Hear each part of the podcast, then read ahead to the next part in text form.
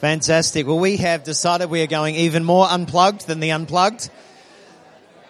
And I'm glad that there's some cheer in the room because I was up at the guys retreat yesterday. There was about 40 of us and we were playing basketball at one stage and the basketball was not competitive. It was lots of laughter and we are feeling far more sorer um, today than we were yesterday beforehand.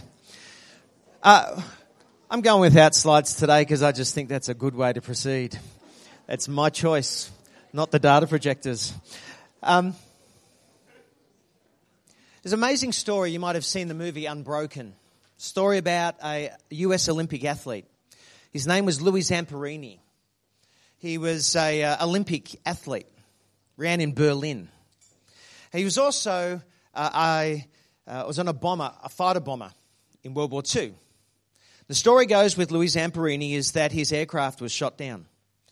And as the aircraft plummeted in the Pacific Ocean, only three of them survived.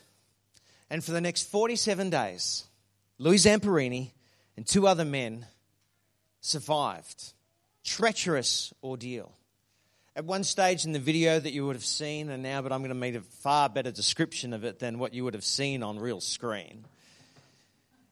He's in the midst of all of the tumult and the waves are tossing and turning as he's rescuing himself, literally in this little life raft, covering himself from the extreme.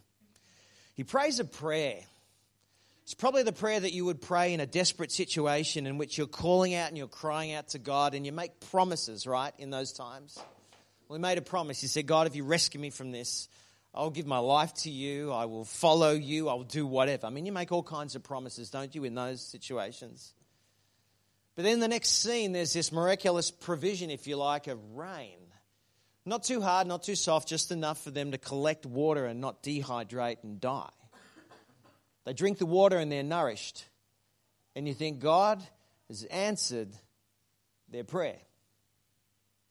But in the next scene, we find that there's a Japanese warship cruising by and they come across these prisoners of war. And they intern them, take them back to Japan. And their situation goes from answered to painful to harder and harder and harder. Leaves you wondering, God, if you answered that prayer, why didn't things get better? But they got harder and harder and harder.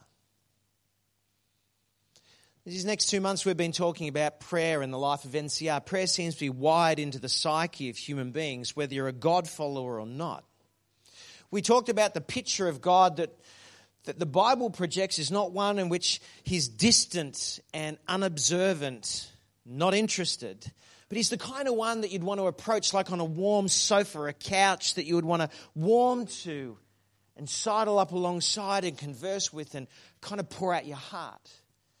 The next week, we discovered that in some mysterious way, the God of this universe seems to be want to be interacting with human beings like you and I. It's a mystery, but somehow God, in His provision, wants to use human beings to do His work here on earth. And the, the next week, we talked about the rules and the engagement of, of prayer, and that God looks at the heart. It's not sort of the, the merry dance. It's not saying the right words. It's that God seems to see straight into someone's heart and know what they're thinking and feeling. And last week, we discovered that if you draw up close routinely in your life to this couch, if you like, to God, He rubs off and He kind of shines more through you.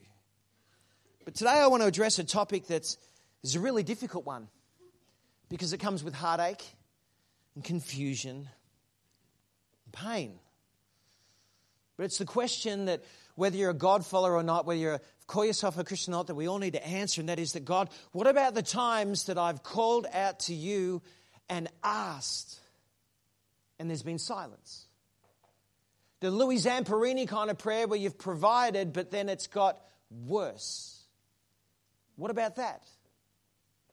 You see, in my experience with, with God, there's been times in which I've prayed for things and I've experienced His miraculous provision.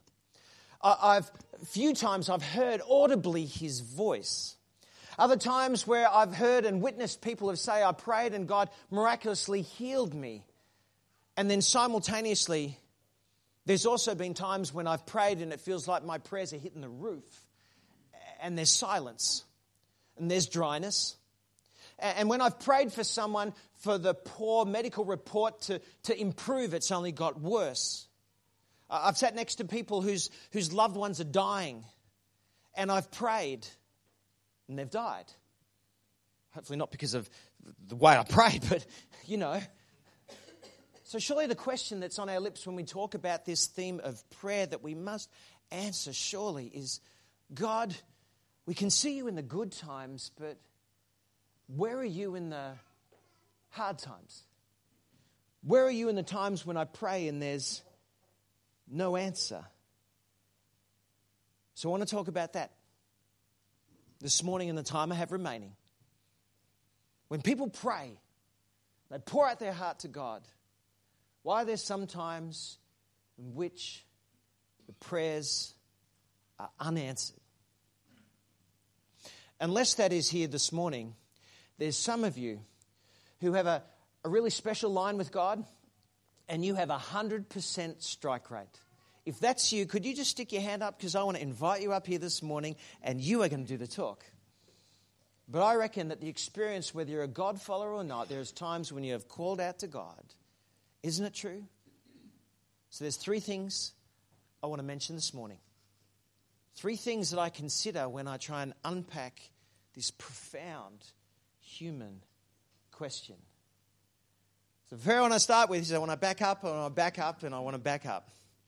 And I ask it more broadly God, if you're out there, why don't you answer some questions? And the Bible gets a little bit clearer and provides some insight into this. In fact, there was a, a man by the name of James, and he was a brother of Jesus and he writes to a group of people who are living in Jerusalem, who are Jesus followers, and as a result of that, they're kind of trying to live a life that reflects and shines God, but he's seeing that in their lives there's all this kind of other quibbling and quarreling, and there's wrestling and arguments within relationships. And so in the book of James, he, he, he writes these words in chapter 4.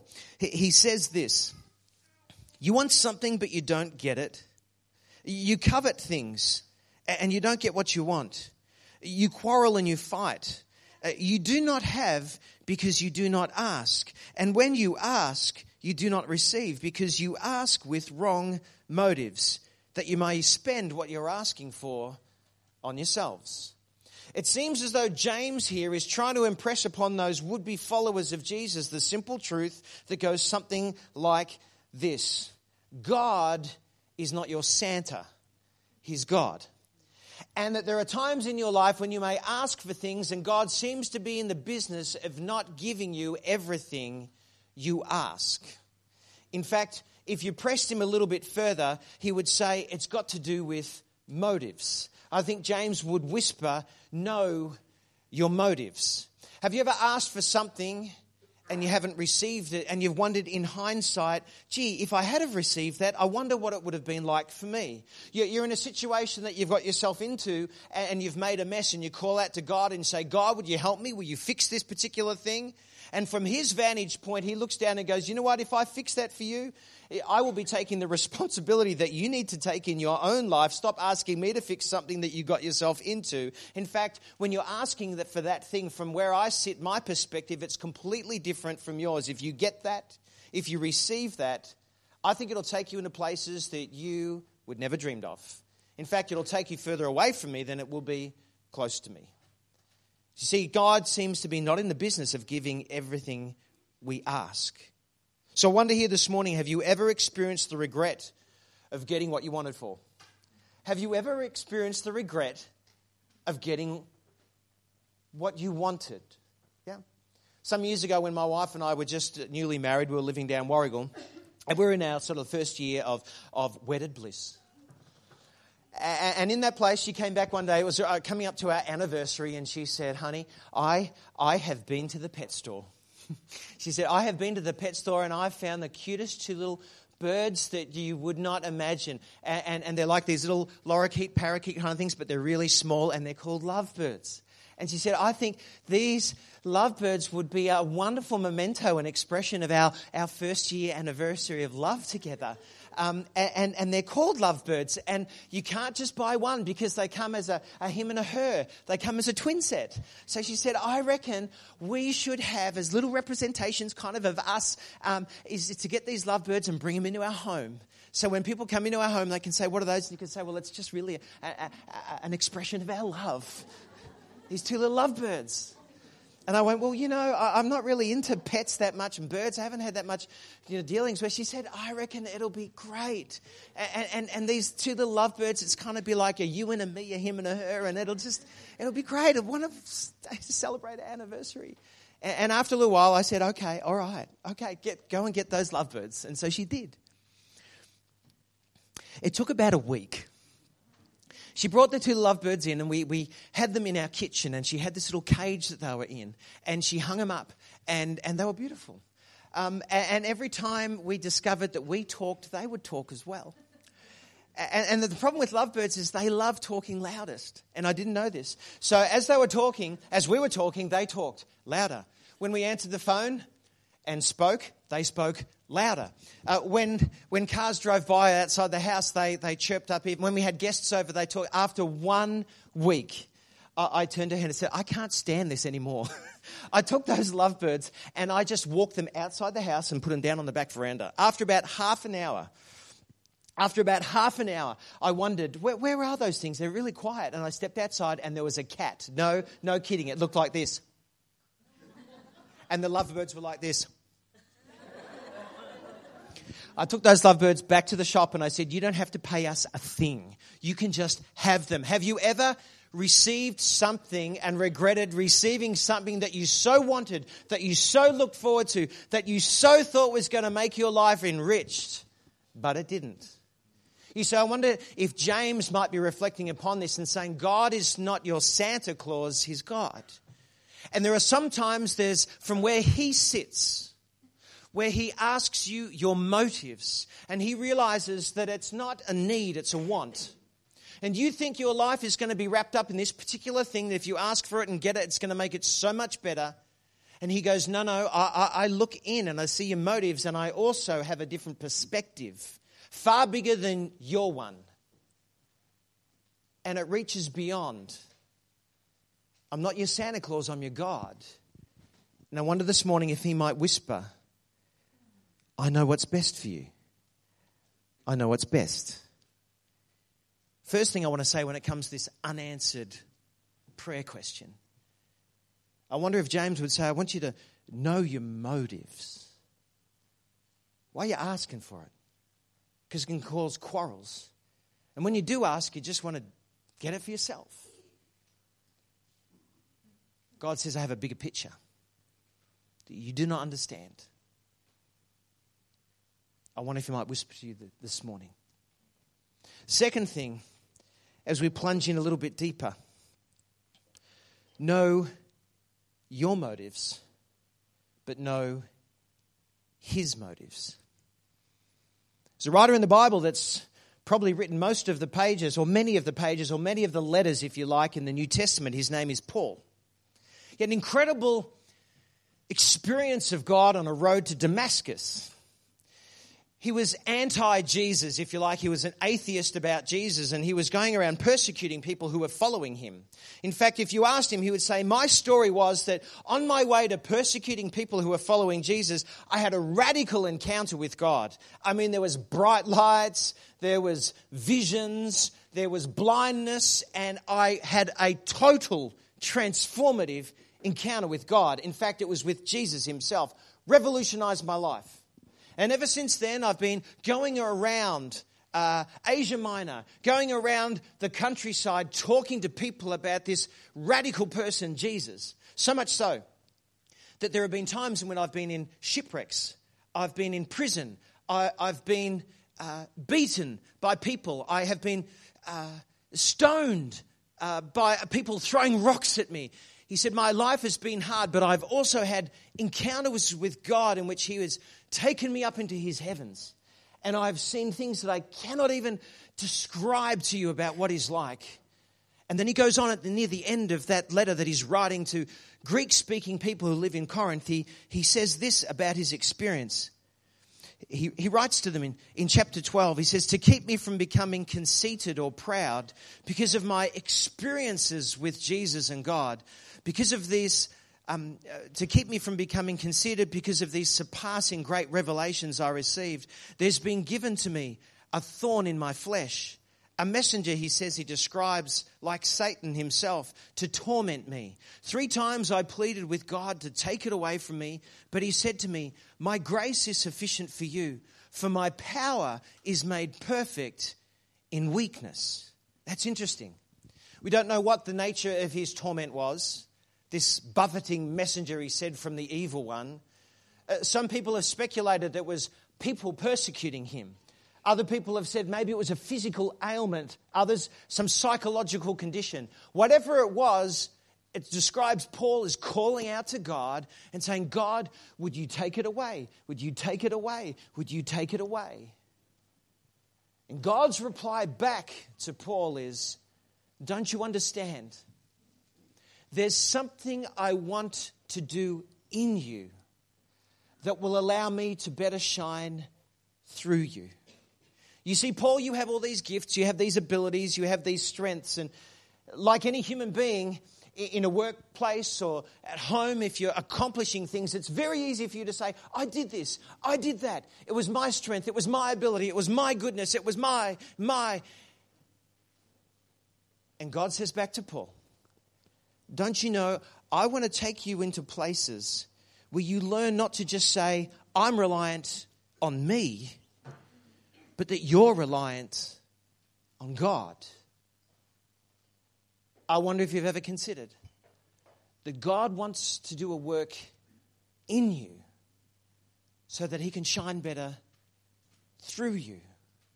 And that there might be circumstances and situations in your life when there's hardship that comes, if you like, a thorn in the flesh, that He does not remove because He wants you to sink your roots deep down into who He is.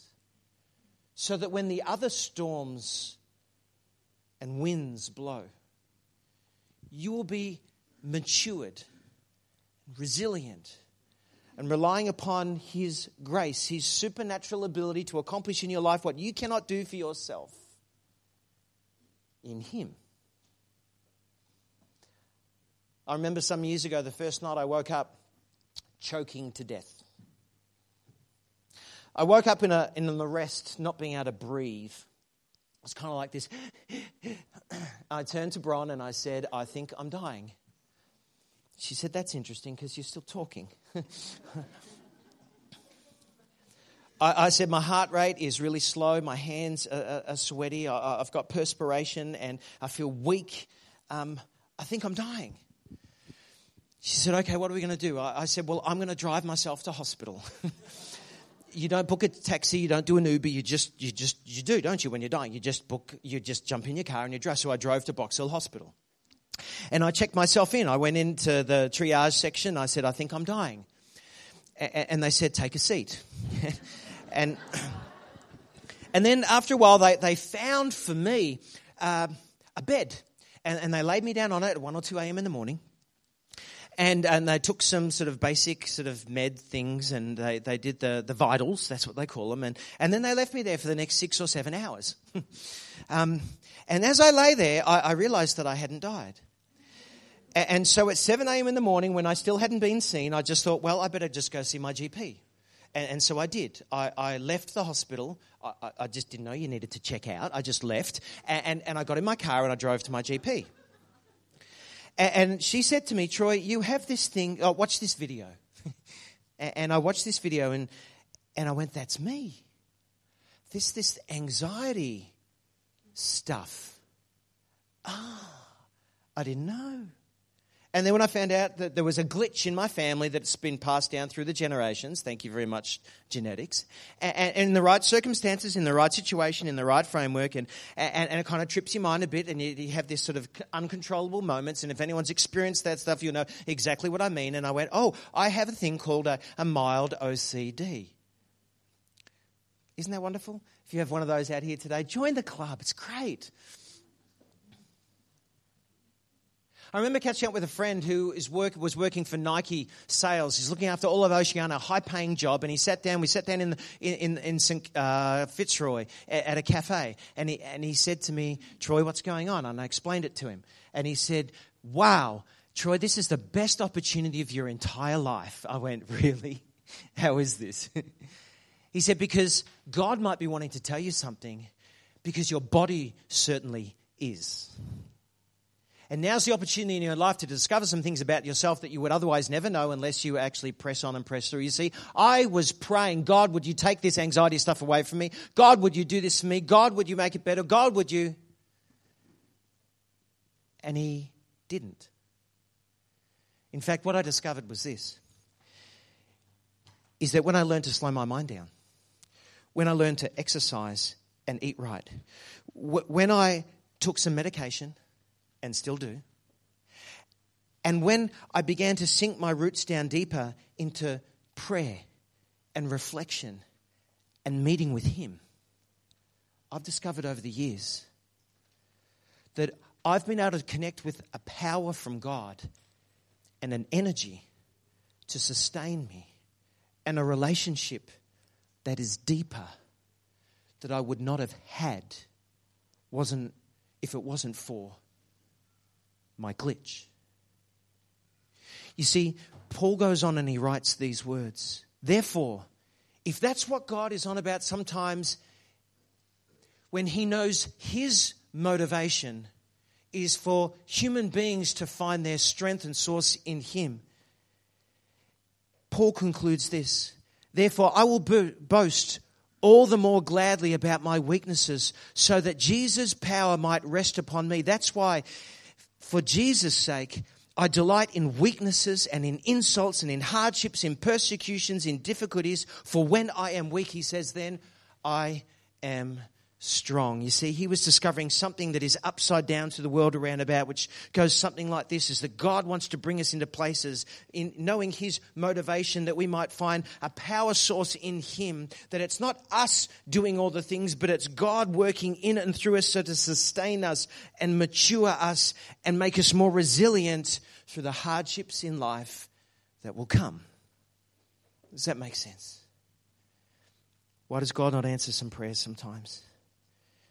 I wonder if it's got something to do with knowing our motives and then knowing his motivation. And then lastly, this I don't know. I don't know. I don't know. I still remember one of my professors at college saying to me, older man, godly bloke, Bible college. He said, I still to this day do not know why God allowed my wife to drive her car out the front driveway.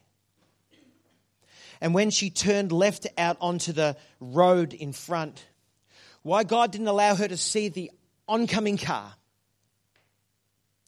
I still don't know to this day why she turned out and God didn't miraculously intervene the car smashed into my wife's car and she was instantly killed.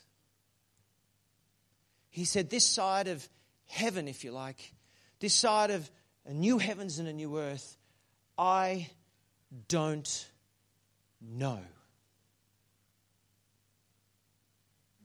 I've been twice to India, northern regions, Hindi speaking, Hindu community where little remnants of Jesus followers are kind of cropping up. I remember visiting the first time and being in a group of, a group of about 20 young men who were all wanting to kind of talk about their faith in Jesus and be equipped for that, going back out into their villages. And I asked them one by one to stand up and say, What is it that first attracted you to Jesus in this Hindu culture? And one by one, at least half of them said, Someone prayed for me and I got healed. That's what first switched me on to Jesus. I said, wow, it's fascinating.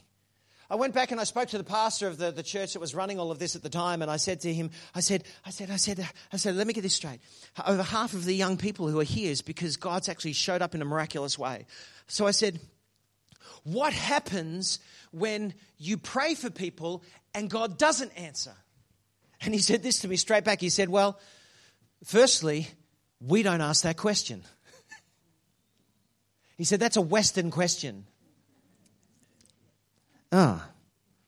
He says that there was this time where I was in a little village and it was surrounded by eucalyptus trees because eucalyptus are everywhere in India. They're not native, they've been planted. And, and, and, I remember sitting there and there was this little gathering, this church service, and the guys at the front playing their instruments, girls in the middle with all the coloured saris, and then the hanger oners, right? The village people. Not the band, but, you know, just on. And, and I remember being there at the time, and at the end they would, they would, they would praise, preach, pray. And then at the end, this elderly woman was dragging herself down to the very front, and translated to me, they said, she has got a, a, a, tummy that's getting larger and it's, it's painful and, it's, and I'm sitting there thinking this is some sort of cancer and it's, it's bad. And, and I remember sitting there and they, they want you to pray for her. And I remember looking up into the distance and seeing a hospital. And I thought to myself, there is no way this poor woman would ever be allowed into that hospital. All that we have right now is prayer. And so I prayed. And I don't know what happened to her, but I remember going back and asking the, the pastor, what happens when, when God doesn't answer? And he said, well, he's answering enough. so we kind of just leave the other stuff up to him.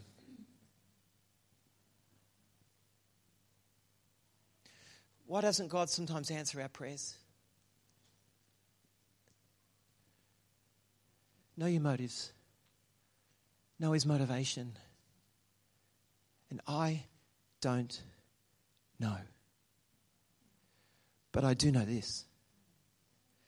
Jesus said, In this world you will have trouble, but take courage, for I have overcome the world. Why does God not sometimes answer prayer?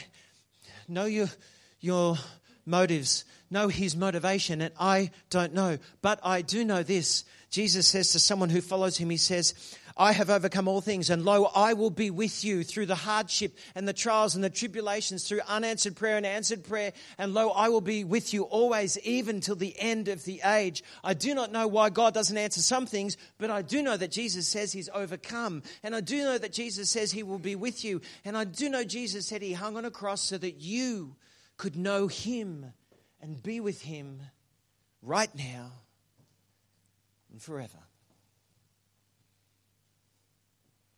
Why does God sometimes not answer prayer? Know your motives. Know God's motivation to sink deeper. And I don't know.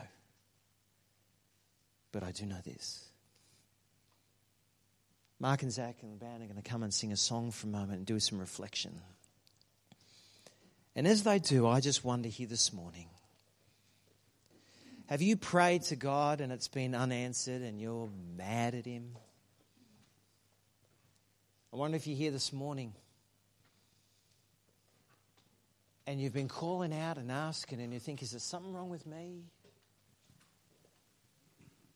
I wonder if you're here this morning and you just carry this kind of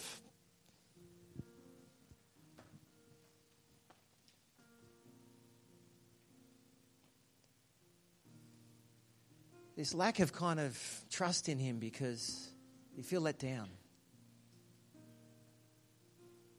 I wonder if you might whisper to you this morning Would you trust me again? Even when you don't know and may never know this side of eternity. As these guys sing, just wonder if you might allow God to speak to you. And then after they've done that, we're going to pause for a moment and enter into a space we call communion, where you might be able to draw close to Him and thank Him for what He's done and who He is, and allow Him to nourish your soul.